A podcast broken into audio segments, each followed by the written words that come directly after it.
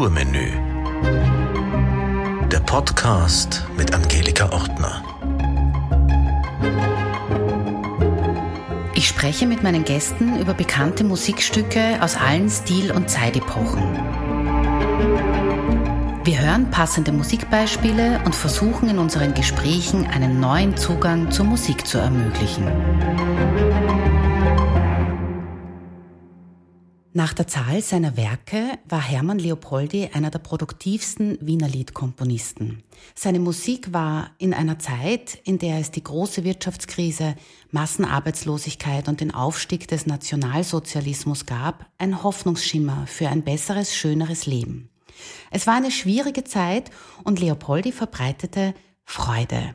So zum Beispiel mit dem Lied In einem kleinen Café in Hernals. Hier besingt er das Leben in der Vorstadt. Es ist nicht so nobel wie im Grand Hotel in der inneren Stadt und es ist nicht so urig wie beim Heurigen in Grinzing. Im Café ist es gemütlich und heimelig. Es ist ein elegantes Lied im Dreivierteltakt. 1932 entstanden, von Peter Herz, mit dem Leopoldi eng zusammengearbeitet hat, stammt der Text. Hermann Leopoldi bezeichnete sich selbst als Klavierhumorist und seine Karriere zeichnet ein Bild von der Donaumonarchie über die Zwischenkriegszeit, die Nazidiktatur bis zur Nachkriegsdemokratie. Der Sänger und Komponist Roland Neuwirth sagt über ihn, Leopoldis Lieder wollen in erster Linie unterhalten, wollen singen und überleben. Das tun sie, denn sie tun es mit Herz und Hirn. Ein kleines, gemütliches Vorstadtlokal das hab ich da neulich entdeckt. Fauteuils haben kein Samt, das Klavier kein Pedal und Grachel, so heißt dort der Sekt. Im Grand Hotel ist es mondäner, doch dort ist es tausendmal schöner. In einem kleinen Café in Hannois spürt's Grammophon mit leisem Ton ein Englisch Voice. Dort genügen zwei Mokka allein, um ein paar Stunden so glücklich zu sein. In einem kleinen Café in Hannois klopft manches Herz hinauf bis zum Haus und geben zwei Verliebte sich dort Rendezvous, drückt der Herr Ober ganz diskret ein Auge zu. Untrennbar mit Hermann Leopoldi verbunden war Helly Möslein, seit 1939 Bühnen- und Lebenspartnerin. Ihr gemeinsamer Sohn, Ronald Leopoldi, ist mein heutiger Gast. Ronald, das Werk deines Vaters ist dir sehr wichtig, da du dich sehr intensiv und beherzt um seinen Nachlass kümmerst. Hast du eigentlich ein Lieblingslied? Nein. Äh, es sind so viele Lieder, die, vor allem auch die Texte, sind mir sehr wichtig. Und ich könnte nicht sagen, welches mein wirkliches Lieblingslied ist, aber bei 440 Liedern ist das ja vielleicht kein Wunder. Ja, ich kann mich auch schwer entscheiden. Also generell ist es schwierig zu sagen, was irgendwie das Beste ist. Es ist auch stimmungsabhängig, finde ich. Ich mag besonders gern so die, die eigentlich nicht so wahnsinnig populär sind. Zum Beispiel Zieh dich wieder an, Josephine, finde ich super. Oder der Kalbsbraten ist aus. Ja, na, da gibt es und die Emigrantenhymne von seiner Zeit, die Novaks aus Prag, ja. glaube ich, ist ein sehr wichtiges Lied. Oder An der schönen roten Donau äh, sind eher unbekannte Lieder. Hände reichen gehört dazu. Das ist auch, glaube ich, ein sehr wichtiges Lied für die heutige Zeit, noch immer passend, wie viele andere für die heutige Zeit noch passend sind. Ja, das Händereichen, vor allem die vierte Strophe, gell, ja. passt genau zu heute. Ja. Die hören wir uns kurz an. Es ist Zeit zum Händereichen, es ist allerhöchste Zeit.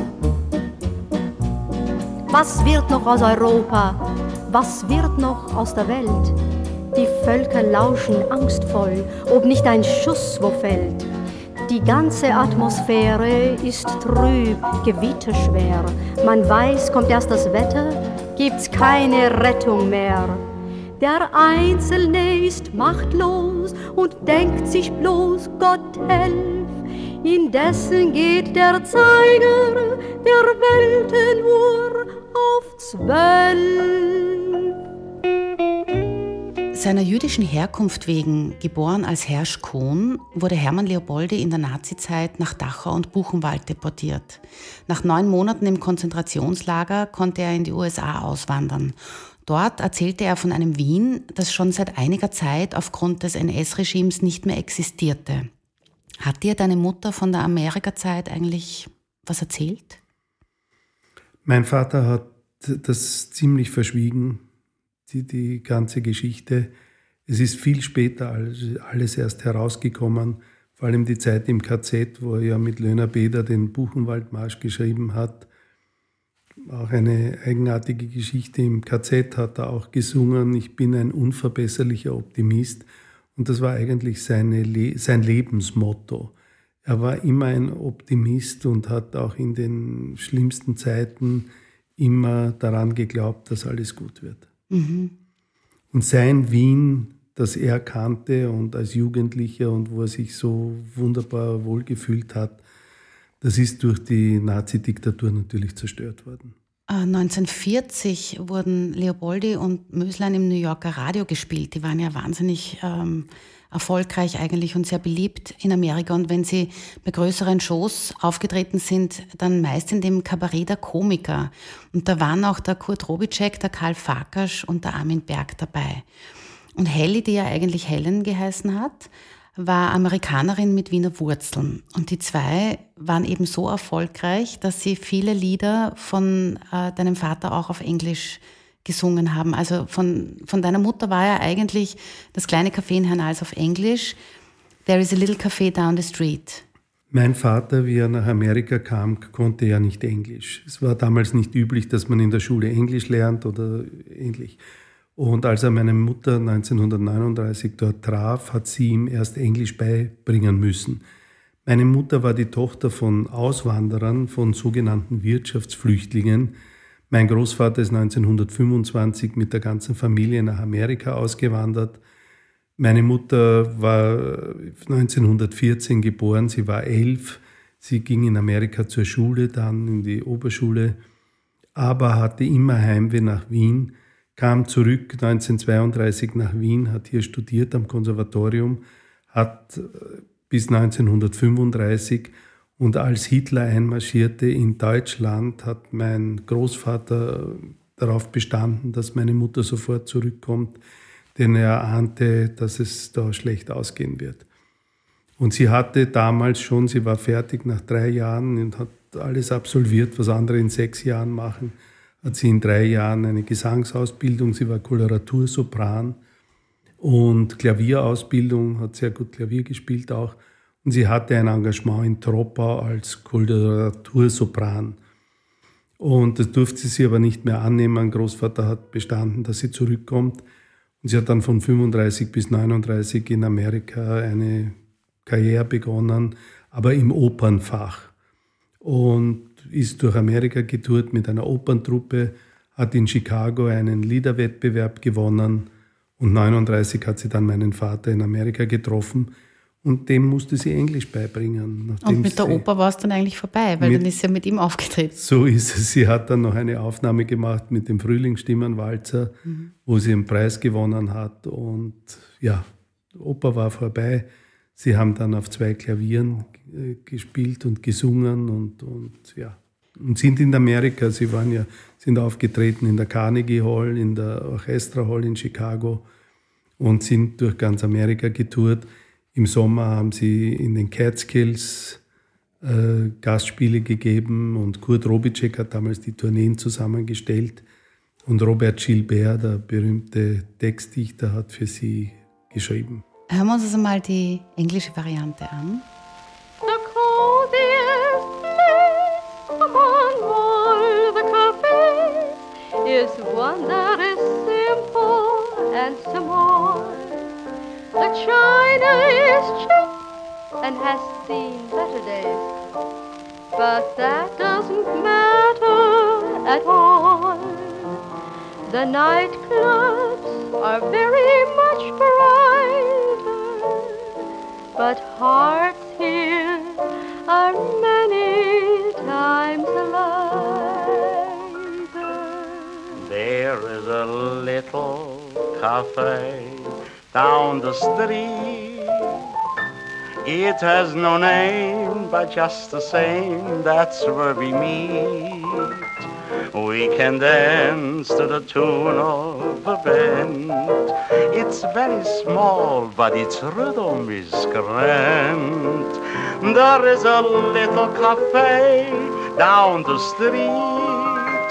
I mean the one where it's fun and the treat to sit with your love at a table for two at this cafe where sweethearts say, I love just you.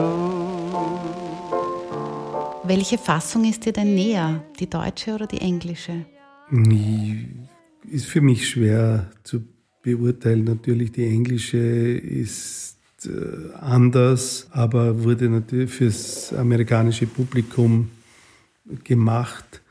Äh, berührender ist möglicherweise die, die deutsche Fassung. Weil uns die deutsche Sprache ja. wahrscheinlich näher ist. Aber ja. da sieht man wieder, dass eine gute Melodie äh, sogar in einer anderen Sprache auch gut funktioniert. Warum ist denn dieses Café in Hernals? Das weiß ich nicht. Das ist, äh, es war, das Lied wurde konzipiert für den Concordia-Wettbewerb. Mhm. Und es äh, stand schon ein Lied fest, das den Concordia-Wettbewerb gewinnen wird. Und mein Vater hat den, den Peter Herz getroffen und hat ihm gesagt, du, man sagt, dieses Lied wird den Wettbewerb gewinnen, geschreib einen Text. Und wir machen auch ein, Lied und wir reichen das ein. Darf ich nur kurz zwischenfragen, was genau war der Concordia-Wettbewerb? Das war ein Wettbewerb in der Journalistenszene, wo äh, Lieder Preise gemacht haben. Ja, Peter Herz hat dann ist gekommen, hat den Text gemacht, mein Vater hat die Musik dazu gemacht. Und irgendwann sind sie dann in einer in einem Kaffeehaus gewesen oder in einem Ding und haben dieses Lied äh, Freunden vorgesungen.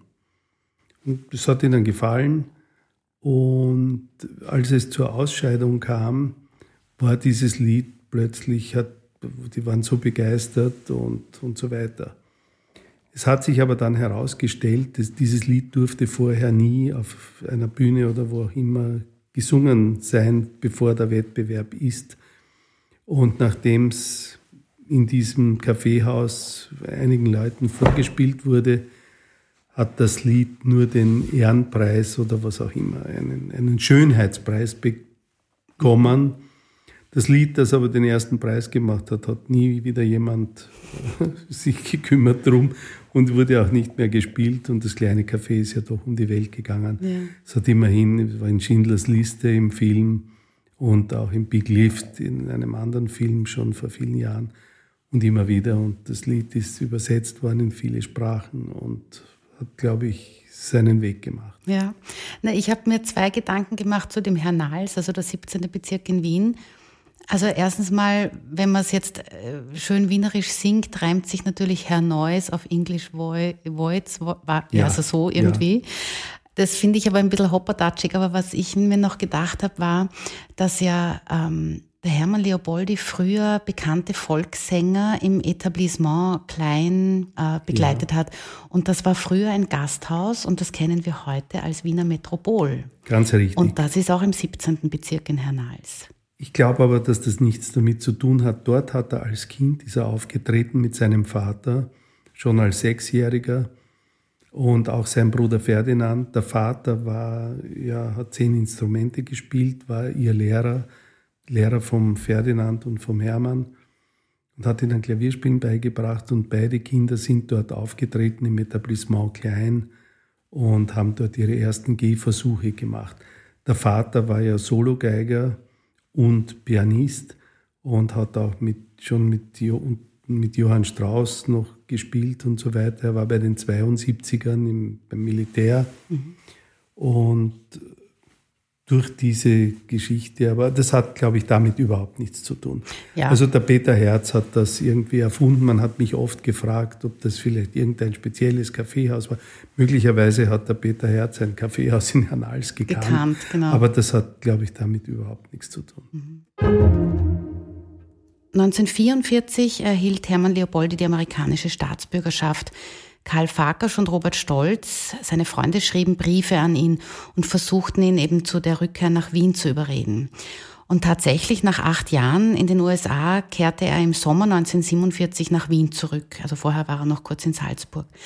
Und in der Biografie deines Vaters kann man jetzt nachlesen, äh, dass Helly Möslein auch eine treibende Kraft war, dass die zwei eben zurückgekehrt sind. Glaubst du, hat dein Vater an das alte Wien geglaubt, wie es vorher war, oder wollte er einfach bei einem Neubeginn mitgestalten? Nein, das glaube ich nicht. Äh, mein Vater hat Heimweh gehabt nach Wien und äh, er hat sich aber in Amerika doch ziemlich wohl gefühlt. Er hat, sie haben große Erfolge gehabt, sind im ganzen Land herumgefahren äh, und es ist ihnen gut gegangen in Wien äh, vor allem die treibende Kraft war der Viktor Mateka. Viktor Mateka war damals Kulturstadtrat und er wollte alle Künstler nach Wien zurückbringen, die man rausgeschmissen hat. Und in der Regierung hat man aber gesagt, um Gottes Willen, bitte, lass sie alle, wir haben nichts, wir haben keine Wohnungen, wir haben nichts. Äh, ja, aber den Leopoldi solltest du unbedingt zurückholen weil es ist das zerbombte Wien und es ist irgendwie ganz schlimm und der macht wieder gute Stimmung, dass es den Leuten besser geht und so weiter. Und mein Vater, man hat ihm Telegramme geschickt nach Amerika immer wieder, Herr Leopoldi, wann kommen Sie zurück und so weiter und so weiter. Und mein Vater hat gesagt, na ja, wir werden uns das anschauen, aber ich weiß nicht und, und es geht uns gut. Und meine Mutter war dann die treibende Kraft und hat gesagt, also komm, wir schauen uns das an. Sie haben sich aber noch eine kleine Wohnung in New York behalten, weil er war unsicher und sie haben auch von 47 bis 49 in Wien im Hotel gewohnt, weil mein Vater wollte eigentlich keine Wohnung haben. Er hat gesagt, du, wenn wir uns jetzt eine schöne Wohnung nehmen und so weiter, dann kommen die Nazis wieder und nehmen uns die Wohnung weg. Wir bleiben im Hotel. Meine Mutter hat natürlich protestiert, hat dann eine Wohnung gekauft. Im, in der Diesterweggasse. Der Diesterweggasse, ja. ganz richtig. Da war er zuerst ganz erschüttert da draußen, na, was machen wir denn dort und so weiter. Später, wie sie aufgetreten sind am Semmering und in, musste sie dem Buckeltaunus in, in, bei Eis und Schnee in, eins in der Nacht noch nach Hause fahren, weil er wollte dann in keinem anderen Bett mehr schlafen und so weiter, hat sich so wohl gefühlt in seiner Wohnung. Mhm. Also eine eigenartige Geschichte, aber man darf eines nicht vergessen. Sein Bruder ist ja, der hat als U-Boot gelebt in Wien während der Nazi-Zeit und er hat ihm eine David geschickt, er hat sich gekümmert, dass er und uns Geld geschickt, dass er ausreisen kann.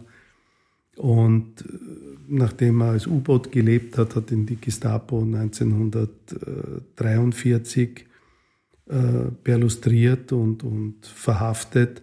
Und man hat ihn dann so gefoltert, dass er Ende 1944 an den Folgen dieser Folterungen elend zugrund gegangen ist im, im jüdischen Krankenhaus in der Malzgasse. Und das alles hat ihn natürlich doch sehr bewegt und man muss sich vorstellen, er kommt jetzt zurück, wird hier gefeiert wie ein König und, und man hat ja schon am Bahnhof und, und na, wir können nicht alle begrüßen, aber unseren Hermann Leopold, den begrüßt man natürlich persönlich, der Herr Bürgermeister und alle, wie sie sind. Und äh, es muss schon einiges in, in, seinem Gehirn vorgegangen sein, was, wo er, wo er sich ablenken musste, und nach seinem Motto, ich bin ein unverbesserlicher Optimist, denken, weil sonst hätte man das nicht leicht verkraften können. Ja, das spielen wir jetzt auch kurz ein, weil jetzt haben wir schon das zweite Mal das Optimistenlied angesprochen. Mies ist jeden am Vormittag, mies ist jeden am Nachmittag, jeder jammert so arg, war's nie wie heuer. Kaum verdient man am Vormittag eine Kleinigkeit Nachmittag, kommt und schnappt es schon einer von der Steuer. Wenn auch jeden der Mut verlässt, ich behaupte doch steif und fest, Arbeit muss von Erfolg einmal gekrönt sein. Nur schön fleißig sein und schön sparen, so wie ich und in drei, vier Jahren werden Sie an den Dalles schon gewöhnt sein. Ich bin ein unverbesserlicher Optimist. ein Optimist, ein Optimist. Man muss das Leben eben nehmen, wie es ist, als Optimist, als Optimist. Ich lache, wenn die Hähne krähen und auch beim Schlafen gehen. Die Welt ist doch so schön. Ich bin ein unverbesserlicher Optimist weil ich sonst Harakiri, Harakiri, Harakiri, Harakiri, Harakiri machen will. Also ich persönlich kann ja nicht nachvollziehen und verstehen, warum er tatsächlich zurückgekommen ist. Aber wenn du sagst, die Mutter war eine treibende Kraft, dann sagt das ja natürlich auch sehr viel über ihre Beziehung aus, dass wenn sie gesagt hat, du, aber schauen wir uns das doch an und er hat dann quasi nachgegeben, er hätte auch stur bleiben können. Also das war ja damals auch zu einer Zeit, wo er das nicht so gang und gäbe war, dass die Frau dann irgendwie sagen kann, so, wir machen das jetzt und dann wird das gemacht. Also das war schon richtig im Nachhinein vielleicht. Ja, wahrscheinlich. Also der, der Armin Berg und der Karl Farkasch waren ja dann schon da. Die waren schon da. Ja. Farkasch kam 46. Und ja, der Robert Stolz ist auch erst gekommen, also der war noch nicht lange da. Mhm. Und der, der Paul Hörbiger hat auch Telegramme geschickt und so weiter, die kannten sich ja sehr gut. Und die haben halt erzählt, du, wir haben hier viel zu tun. Ja. Es gibt ein gutes ja. Geschäft und die Leute wollen uns hören. Ja, genau. Und sie waren ja wirklich, also man, er hat äh, dann ja einige Lieder geschrieben auch und, und, und diese ganze Aufbauphase von Österreich hat er mitgemacht und auch dahin die Texte und sie waren permanent beschäftigt. Also nicht nur in Österreich, in Deutschland, in der Schweiz, in, in Amsterdam. Also waren eigentlich in ganz Europa tätig. Ja, für die Künstler war das eine, ja. eine sehr lukrative Zeit sehr eigentlich. gute Zeit. Aber er musste sich immer ablenken. Also er hat entweder Tag und Nacht gearbeitet oder hat er sich anders abgelenkt. Äh, es war keine Zeit zum Nachdenken. Oder er hat sich selbst keine Zeit, Zeit zum Nachdenken ja. gegeben. Naja, wie so oft ist ja die Arbeit für viele eine Flucht. Genau. Von irgendwas anderem. Genau. Und wenn, aber wenn man sich in was flüchtet, was einem Freude bereitet, ist das natürlich auch ja eine gute Sache. Georg Kreisler war ja ein sehr großer Bewunderer von ihm und äh, der kam eben ebenfalls aus den Vereinigten Staaten zurück nach Österreich und der hat ihn schon so lange bewundert und hat ihn dann endlich in der Marietta Bar persönlich kennengelernt.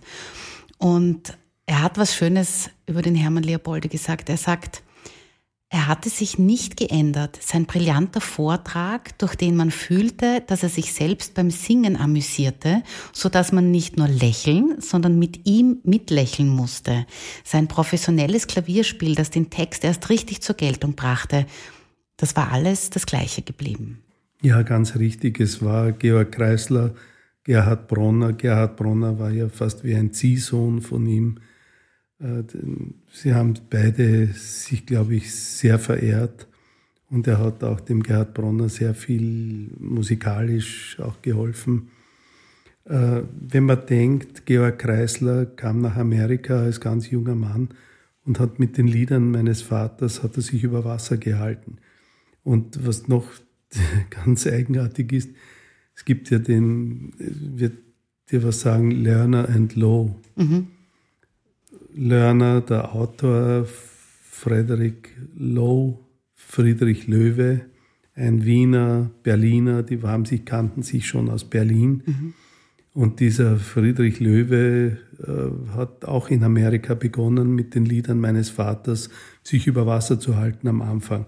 Ich meine, immerhin waren das dann die Komponisten von My Fair Lady und so weiter. Mein Vater hat dann in einem Musical gespielt am Broadway von Lerner and Lowe im The Day Before, Day Before Spring. Spring. Ja.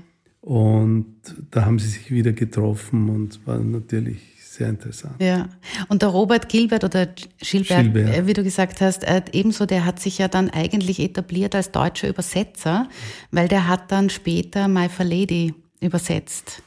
Der Robert Gilbert hat die Berliner Fassung gemacht mhm. und der Gerhard Bronner die Wiener Fassung, wo das ganz berühmte Wiener Fassung ist, die ja für mich die grandioseste ja, überhaupt Ja, das ist. ist super, weil da singt er nicht, ähm, was, wie ist das? Nur äh, ein winziges äh, Kabinett, wo mein eigener Ofen steht. Genau. Ich war dabei im Theater an der Wien ja. seiner Zeit und auch wie Gilbert nach Wien kam, hat er ja, war er ständig bei uns und bei meiner Mutter natürlich. Ja. Und das war sehr interessant. Jetzt fällt es mir ein, wenn du der Masel hast, mein Freund. Das ja. ist die Wiener Fassung, das ist super. Ganz, ganz großartig. Ja.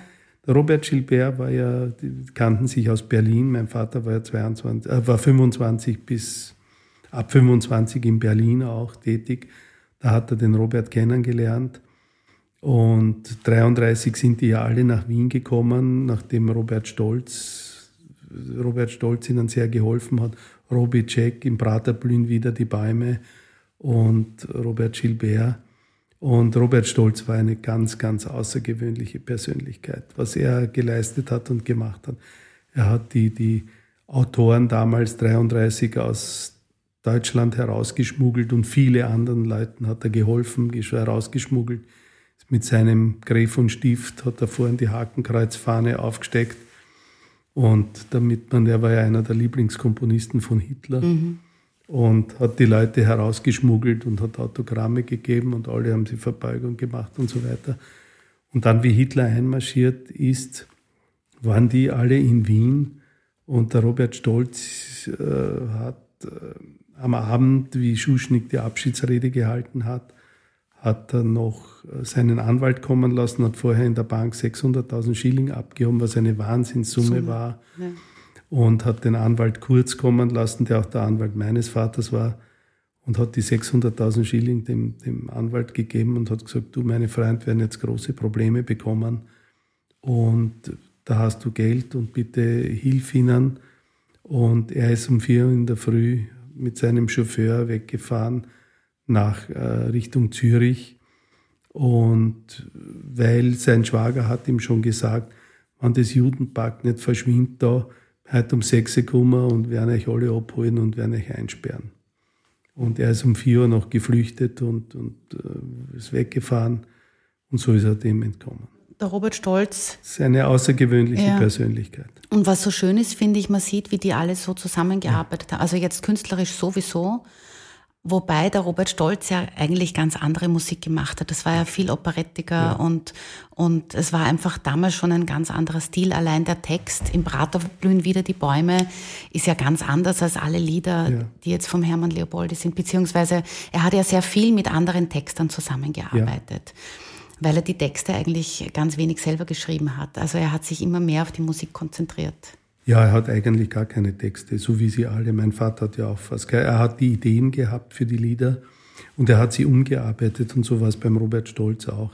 Zum Beispiel in Amerika, der Robert Gilbert und Robicek, die waren Vormittag beim Stolz, Nachmittag bei meinem Vater, dazwischen beim Karlmann. Und die waren ja immer zusammen und haben ja. auch dann äh, zusammen gearbeitet und Tourneen gemacht. Und sich gegenseitig inspiriert. So ist auch. es. Ja. Und sie haben zusammengehalten und das ist natürlich ganz wichtig und ganz speziell in Amerika. Ja, und später dann natürlich auch in Wien. In Wien. Ja. Wenn wir nochmal da zurückgehen, wie er ähm, also dann zurückgekommen ist, er wurde dann als Inbegriff österreichischer Kultur empfunden. Äh, bis heute ist das wahrscheinlich so. Und er lobte Österreich obwohl er ja eben vertriebener Jude war und zurückgekehrter Exilant. Das ist ja, ist das vielleicht ich meine, es gibt wahrscheinlich viele Gründe, aber ist das auch ein Mitgrund, äh, warum du sein Werk so am Leben halten willst? Weil ich glaube schon, dass, dass das eine Musik ist, die einfach nie aussterben wird. Das Publikum für diese Musik wird nie aussterben, so. Ich hatte vor gar nicht langer Zeit eine Begebenheit, und zwar der, der Botschafter Schallenberg, der jetzt vor ein paar Tagen gestorben ist, der Wolfgang Schallenberg. Der war bei allen unseren Veranstaltungen und überall dabei. Und er hat mir erzählt, er ist geboren, war geboren 1930, und er hat mir erzählt, äh, weißt du, die Musik deines Vaters hat mich eigentlich über den Krieg und meine Familie über den Krieg gebracht und hat uns den Optimismus gegeben, hat uns gegeben, dass wir an Österreich glauben. Und das war für uns so wichtig. Äh, erst kommt Österreich und dann kommt lang nichts. Zum Beispiel eines der Lieder, das Lied soll sogar mal äh, angedacht worden sein für, für die Bundeshymne. Hat er mir erzählt, er war ein mhm. ganz junger äh, Beamter im Außenministerium und da hat man darüber gerätselt. Und ich hatte da viele Begebenheiten. Es hat, ich habe vor einigen Jahren habe ich eine E-Mail bekommen aus Florida. Ein gewisser Paul Simko hat mir geschrieben, äh, kennen Sie den Herrn Leopoldi, kennen Sie Texte vom, vom Herrn Leopoldi? Sage ich, ja, eigentlich schon. Ein bisschen was. Ein bisschen. Und ich möchte die Texte haben. Die Texte sind das Einzige, was mich noch an Österreich interessiert und was ich, ich bin ein Vertriebener und so weiter, hat mir seine Lebensgeschichte ge, geschickt. So habe ich ihm Notenbücher geschickt und so weiter. Und er war überglücklich und, und hat dort äh, Gruppen zusammengeholt und die Abende machen und wo sie die Lieder sich anhören. Und er ist ganz begeistert. Hat äh, mir dann eine Alexi oder Alexa oder was immer geschickt, mhm. weil er hat gesagt, ich muss das unbedingt auch haben, weil er hat Alexa und der sagt, er spür Hermann Leopoldi und plötzlich kommt Hermann Leopoldi raus und sagt, das muss ich unbedingt auch haben. ich meine, das sind so lustige Geschichten. Ich bin ja auch bei einem Verein Wien Tel Aviv, wo wir seit einigen Jahren äh, den Altösterreichern, die man rausgeschmissen hat, die Wiener Musik bringen. Und wir merken, äh, ich meine, der Herr Heinz Zetnik war mit uns, Obonia, der Gerhard Ernst und viele, die Andrea Eckert. Und die können das ja bestätigen, was wir dort erlebt haben und erleben an den Leuten. Und die, das ist ihre Jugend und ihre Kindheit. Und, und das haben sie gesungen in Israel, in Südamerika, in Nordamerika, wo auch immer, wo sie immigriert waren. Das sind die Lieder, mit die sie aufgewachsen sind. Und ich glaube, das ist der Grund, dass auch so wichtig ist, dass das nicht untergeht. Und aus dem Grund habe ich auch diese Liederbücher gemacht und äh, den Nachlass so bin dabei, verwaltet und ich schicke das auch überall hin und alle sind begeistert und sagen, die Texte sind hochaktuell. Das war damals singender Journalismus. Wir befinden uns teilweise wieder in einer Situation, wo wir diese Texte uns anschauen, ob das die Börsensymphonie ist oder was auch immer. Viele Dinge, der Völkerbund ganz besonders. Mhm. Ich meine, das könnte man auf heute umlegen. Ja, zu den Liederbüchern, also für alle Hörerinnen und Hörer, die das nicht kennen, die heißen äh, Leopoldianer eigentlich, auch ein sehr schöner Begriff, sind zwei dicke Bücher. Und auch wenn man jetzt nicht Klavier spielen kann, allein diese Texte alle durchzulesen, das ist äh, ein bisschen mehr als ein Liederbuch eigentlich, finde ich. Ja, ich habe auch äh, einen Freund von mir, Gerd Hoffmann, der ehemalige Messedirektor, hat irgendwann, der war leider sehr, sehr krank und hat, hat, äh, hatte Krebs. Und ein paar Wochen bevor er gestorben ist, ruft er mich an, sagt er, du, ich habe äh, das kleine Café heute im Radio gehört oder was und mir geht der Text nicht mehr aus dem Kopf. Äh, ich muss unbedingt die Texte haben und ich möchte die Texte haben und, und die muss ich jetzt lernen und so weiter. Es war ein paar Wochen bevor er gestorben ist hat mich sehr berührt. Ich habe ihm natürlich die Bücher gebracht mhm. und so weiter. Und das war das Letzte, was er gemacht hat. Und so sind viele Leute, die mir mittlerweile, wo das in diese Richtung geht und, und die dann irgendwie draufkommen. Aber er hat ja geschrieben, Revolution, äh, Revolution in Heaven, musikalische, so vielleicht werden die da oben auch ein bisschen. Ja. Weil du vorher den Heinz Zetnik genannt hast. Ja. Vom Heinz Zetnik gibt es auch eine sehr schöne ja. Version vom kleinen Café. Die Tassen, die sind dort aus dickem Porzellan, zerbrechlich, so leicht sind sie nicht. Die Herzen dagegen sind sehr filigran. Und oft kommt es vor, dass eins an Zeitungen haben's keine Spesen, dort wird in den Augen gelesen.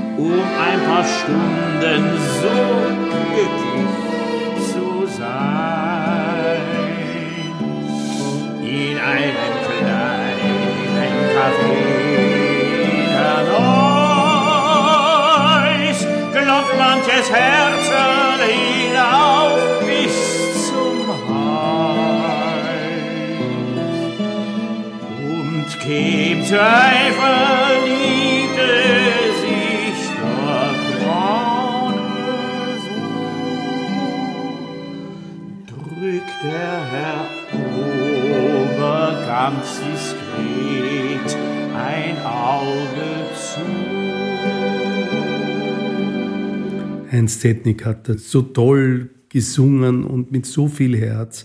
Es ist immer wieder ein Vergnügen. Und er, er hat ja den Hermann Leopoldi Ehrenpreis äh, im 22 bekommen. bekommen ja. 2022 und freut mich ganz besonders. Und so wie er die Lieder interpretiert, das ist ganz einmalig. Der Kreisler hat ja gesagt, wie ich vorher gesagt habe, man hat das Gefühl, er amüsiert sich selbst und man hört ja richtig, wie er während des Singens lacht oder auch ja. äh, sich eben wirklich amüsiert dabei. Und was mir auch so gut gefällt, wenn man sich die Fotos anschaut von deinem Vater, die so in den Büchern äh, zu sehen sind, der ist tatsächlich nahezu immer gut gelaunt. Ja, ja also ich meine, der Robert Stolz schaut immer eher mhm. grantig drein oder zumindest ernst und so ein bisschen sörhaft, aber der Hermann Leopoldi, der hat einfach immer einen Grinser im Gesicht. Es ist wirklich ein Vergnügen, diese Fotos durchzuschauen.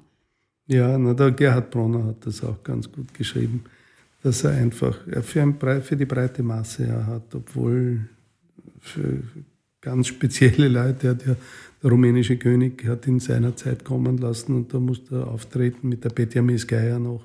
Das war die erste und, Gesangspartnerin. Ja. Mhm. Und ja, und viele, und egal wo er aufgetreten ist, die Leute, den Leuten hat es gefallen. Mhm. Und man merkt ja auch heute, ich meine, so viele Künstler haben das jetzt äh, begonnen und auch mit den Liedern. Ich war ja ganz erstaunt, weil sogar Jonas Kaufmann hat die Lieder entdeckt und, und ganz per Zufall ist er zu den Liederbüchern gekommen und, und ich war im Belvedere und hatte keine Ahnung, was da, es ist nur gestanden, Jonas Kaufmann singt. Und ich komme dorthin, sehe das Programm und der ganze zweite Teil war Leopoldi. Also ich war wirklich weg und es hat mich sehr berührt und es ist natürlich eine ganz tolle Geschichte. Helmut Deutsch am Klavier, Klavier, war auch ganz großartig. Den Helmut Deutsch war auch eine, mit dem bin ich aufgetreten als Neunjähriger im Theater in der Josefsgasse, mhm. das heutige English Theater. Und wir haben uns nach, nach weiß ich nicht, 55 Jahren oder was immer wieder gesehen. Ich war damals neun. Was hast du gesungen? War, ja, es war sein erstes Engagement, das er hatte nach dem, nach dem Konservatorium. Das war mit dir als das, das ist ja. aber sehr fein. Nein, ist, ich hatte natürlich keine Ahnung, ich konnte mich nicht mehr erinnern. Aber es war der Grundstein seiner Karriere offensichtlich so als es. Begleiter. Und jetzt haben wir uns gesehen mit Jonas Kaufmann. Also es war wirklich eine ganz, ganz tolle Erinnerung und eine tolle Geschichte. Dort steht auf drei Füßen ein altes Bier. Man weiß nicht, wozu überhaupt. Nur dann und wann spielt Karambol dort ein Paar, Massé-Stöße sind nicht erlaubt. Beim Schach fehlt ein Turm und der König, das kümmert die Leute draußen wenig. In einem kleinen Café in Hannois spürt's Grammophon mit leisen Tonen in die Schwarz. Dort genügen zwei Mokka allein, um ein paar Stunden so glücklich zu sein. In einem kleinen Café in Hanoi klopft manches Herz hinauf bis zum Und geben zwei Verliebte sich dort Rendezvous, drückte Herr Ober alle beide Augen zu. Peter Herz, der Texter, äh, war Leopoldis meistbeschäftigter Textdichter, also auch schön ist so ein Ringelspiel, ist zum Beispiel auch von ihm. Kannst du ungefähr den Entstehungsprozess von so einem Lied schildern? Beim Ringelspiel ist es ziemlich einfach. Mein Vater war ja äh, im Trabrennverein fast jeden Sonntagnachmittag. Und eines im Herbst irgendwann ist er vom Trabrennverein durch den Prater nach Hause gegangen. Und es war ein windiger Nachmittag oder schon Abend. Und plötzlich kommt er zu einem Ringelspiel und dort steht ein bildschönes junges Mädchen und der Wind, es fährt so der Wind hinein und es hebt ihr den Rock in die Höhe. Mein Vater schaut es so an und sagt, mein Gott, na schön ist so ein Ringelspiel. und so, Peter Herz kam dann am nächsten Tag und er erzählt die Geschichte und so entstand zum Beispiel das Lied. Schön ist so ein Ringelspiel, das ist er Hitz und kostet viel. Damit sich der kleine Mann auch diese Freude leisten kann. Immer wieder fährt man weg und draht sich doch am selben Fleck. Man kann sagen, was man will, schön ist so ein Ringelspiel. Und äh, durch diese viele Zusammenarbeit mit den vielen Kollegen ähm, war es ja so, dass er sehr vieles immer vor, also denen gezeigt hat oder vorgespielt hat und dann hat jeder irgendwie so ein bisschen seinen Senf dazugegeben genau. und so ist es dann irgendwie entstanden. Man hat sich am Nachmittag im Kaffeehaus getroffen und da sind die, die Autoren, die Textdichter hingekommen und jeder hat einen Zettel mitgehabt, du, ich habe da eine neue Idee und so weiter und so weiter. Und dann haben sie zusammen gearbeitet und haben, das ist, so ist der Text entstanden. Er hat dann, wenn der Text fertig war, halbwegs fertig war, ist er nach Hause gegangen, hat dazu die Melodie komponiert und hat das wieder umschreiben müssen, was, dass es dann für ihn so war, dass er es präsentieren konnte.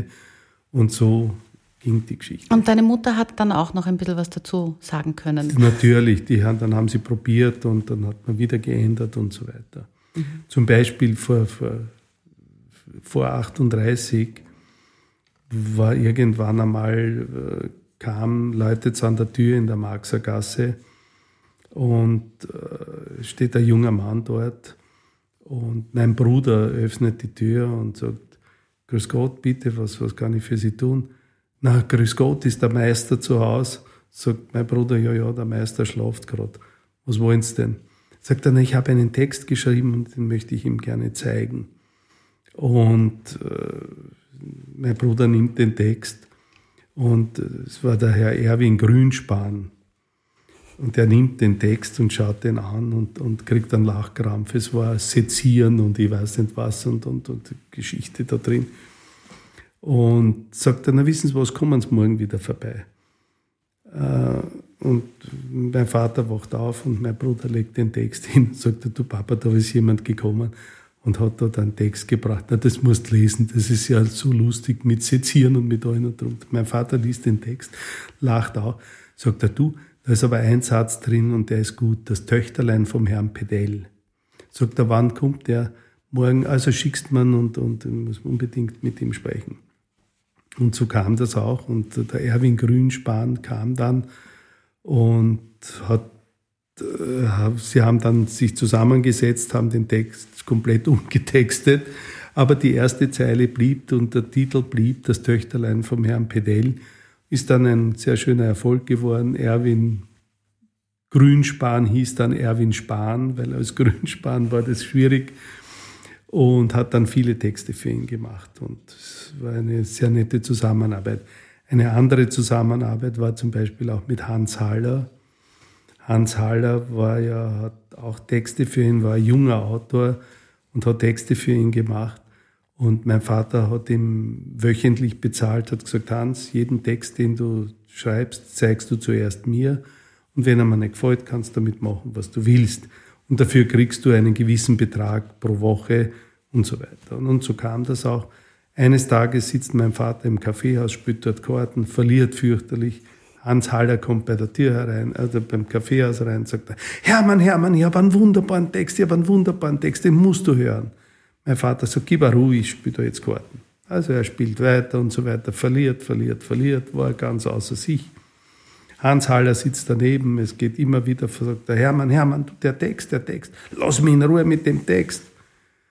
Nur dann kam mein Bruder um irgendwie um eins, zwei in der Früh ins Kaffeehaus dort, hat sich auch hingesetzt, muss man bisschen still, hat aber die Textgeschichte mitbekommen. Um drei in der Früh sind sie alle drei gegangen zum Würstelstand, haben dort Würstel gegessen und sind dann nach Hans Haller hat wieder begonnen. Hermann, Hermann, du, der Text, das muss daher. Und sagt mein Vater, Himmel, fix, lass mich in Ruhe mit dem Text und mach damit, was du willst. Und ein paar Wochen später läutet das Telefon, Verlag Doblinger Herzmanski. Herr Leopoldi, wir haben da ein Lied und wir hätten, wir brauchen jemanden, der dieses Lied populär macht. Sagt mein Vater, ja, was ist das für ein Lied? Äh, Schinkenfleckerl, na schicken Sie mir's. Na, er schaut sich das Lied an, das ist wunderbar und die Musik ist gut und so weiter. Schaut, Text Hans Haller, Musik Fritz Spielmann. Dann sagt er, das gibt's ja nicht. Das ist der, der gute Text, wieso? Und der Fritz Spielmann war quasi ein Schüler von meinem Vater auch, oder ein mhm. Schüler. Sie kannten sich und er hat ihm auch geholfen ja. und so weiter. Also kommt der Haller bei der Tür rein, nächsten Tag, sagt er, sag einmal, bist du verrückt? Einmal schreibst du einen guten Text und dann gibst du ihm den Spielmann zum Vertonen. Das geht doch nicht, na, du bist entlassen, du kriegst nicht. Nein, Hermann, das stimmt überhaupt nicht. Ich war im Kaffeehaus und ich habe da den fünfmal vorgelesen, den Text, und du hast gesagt, mach damit, was du willst. Also, um es kurz zu machen, ja. er hat dann natürlich das Lied immer wieder gesungen und das, aber es war, jeder hat geglaubt, es ist von das, ihm, ja. aber in Wirklichkeit war es von Fritz Spielmann und Text von Hall. Aber in Wahrheit war ja das der Wunsch vom Verleger, dass der gesagt hat, wir brauchen wen, der das bekannt macht. So ist es. Ja. Warum spült bei die Schinkenfleckeln oder weil das Fleisch versteckeln?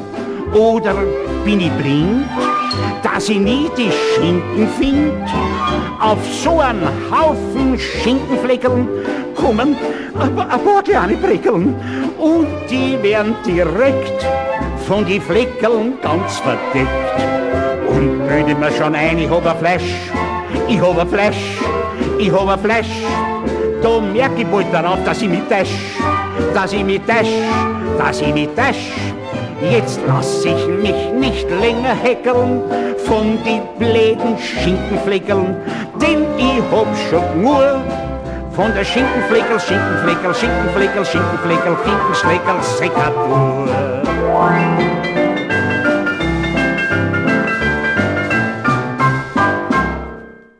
Die Novaks aus Prag hast du vorher schon erwähnt. Das war die Emigrantenhymne in Amerika, die man dort für die Leute gespielt hat. Mhm. Ich meine, in Amerika waren ja viele Berühmtheiten bei ihm dort im Lokal. Ingrid Bergmann und die Rita Hebert und so weiter und so weiter. Der, der Otto von Habsburg und die Zita waren ihn auch besuchen dort und, und viele. Und Fritz Kreisler war ständig dort und der hat natürlich dann auch sein. Mit der Geige aufgegeigt, so ja. ist es. Sie kennen die Novaks, die Novaks aus Prag. Sie haben sie sicher gekannt. Ein Gansel bei Novaks am Sonntag in Prag. Berühmt war im böhmischen Land, gewohnt haben die Novaks am Waldstätter Ring. Ihre Wohnung war stets aufgeräumt, der einzige Fehler, den Novaks gehabt, sie waren so schrecklich verträumt. Es träumte der Leo von Montevideo, von Damen, die flüstern, Signore, die Nacht ist gemacht für Amore. Die Tante, die Anna, die träumt von Havanna. Die Sehnsucht von Arthur dem Jüngsten war ein Stierkampf in Lisbon zu Pfingsten. Die Köchin Marianka träumt von Casablanca. Die Tochter, die Mali, träumt von Tänzen im Bali, von Shanghai und Bombay. Ach, schön ist die Welt die Novaks, die träumen in den eigenen Räumen von einer Sehnsucht der herrlichen Welt. Der Fußtritt der Zeit hat die Novaks gekickt. Sie wurden aus Träumen geweckt. Dem böhmischen Löwen, den hat man verkauft. Die Ganseln, die haben sich versteckt, marschierende Schritte, ein Führer, ein Volk. Da hat man im Schnellzug gesehen, die Wrbas, die Gretschis, die Bilis, die Gritsch. Doch was ist mit Novaks geschehen? Es sitzt jetzt der Leo in Montevideo. Er denkt nicht mehr an die Senoras, er hat jetzt ganz andere Zoras. Die Tante, die Anna, die sitzt in Havanna und wartet auf Arthur den Jüngsten, denn der Dampfer von Lisbon kommt Pfingsten. Die Köchin Marianka sitzt in Casablanca. Die Tochter, die Mali, hat kein Visum von Bali nach Shanghai und Bombay. Und lang wird der Tag. Die Novaks, die träumen in gemieteten Räumen von einem Ort nur Sie träumen von Prag. Wenn man das Grab von Hermann Leopoldi besuchen möchte, das kann man auf dem Wiener Zentralfriedhof. Und auf dem Grabstein findet man die ersten Takte mit der Textzeile eben des Liedes in einem kleinen Café in Hernals. War das der Wunsch deines Vaters oder war das die Idee deiner Mutter? Das war die Idee meiner Mutter. Er wollte von Grab überhaupt nichts wissen. Friedhof, Grab war für ihn kein Thema. Also wenn jetzt nach unserem Gespräch nicht eh klar ist, warum das so sein soll, aber ich frage dich jetzt trotzdem, warum sollen sich die Menschen Lieder von Hermann Leopoldi anhören? Weil der Text und die Musik eine Einheit sind, weil die Texte äh, auch sehr zum Nachdenken anregen und deswegen haben auch sehr viele junge Leute das wieder entdeckt und bringen die Sachen. Und da ist für viele oder für fast jeden irgendwas dabei. Auf der Welt passiert's mir dann und wann. Einer schaut mich auf der Straße an. Zwei Sekunden später schon kann er's nicht ertragen. Und er fragt mich, bitteschön, darf ich Sie was fragen? Ach, Sie sind mir so bekannt, so bekannt, so bekannt. Wo, wo, wo hab ich Sie schon gesehen? Sind wir etwa gar verwandt? Sie, das wär interessant. Wo, wo, wo hab ich Sie schon gesehen? War es in der Jugendzeit? Zeit, sagen Sie nicht, es war nicht. Oder unter uns gesagt, kennen wir uns gar nicht. Ach, Sie sind mir so bekannt, so bekannt, so bekannt. Wo, wo, wo hab ich Sie schon gesehen? Nein, diese Ähnlichkeit hab ich Sie schon gesehen. Meine letzte Frage, Ronald. Was können Kunst und Kultur zu einer besseren Zukunft beitragen? Ich möchte, ich muss da ein bisschen ausholen. Ich habe festgestellt, dass äh, die Wiener Musik ja einen ziemlich, der Stellenwert ist vielleicht nicht der wirklich richtige, wo er sein sollte. Äh, ich habe bei Jonas Kaufmann festgestellt, ich habe bei einem Konzert erst kürzlich in Tulln festgestellt, man singt da wunderbar Klassik und so weiter, ganz fantastisch. Und, und, und zum Schluss singen sie zwei, drei Wiener Lieder und die Leute springen auf und sind begeistert und Wien, Wien, nur du allein oder was auch immer.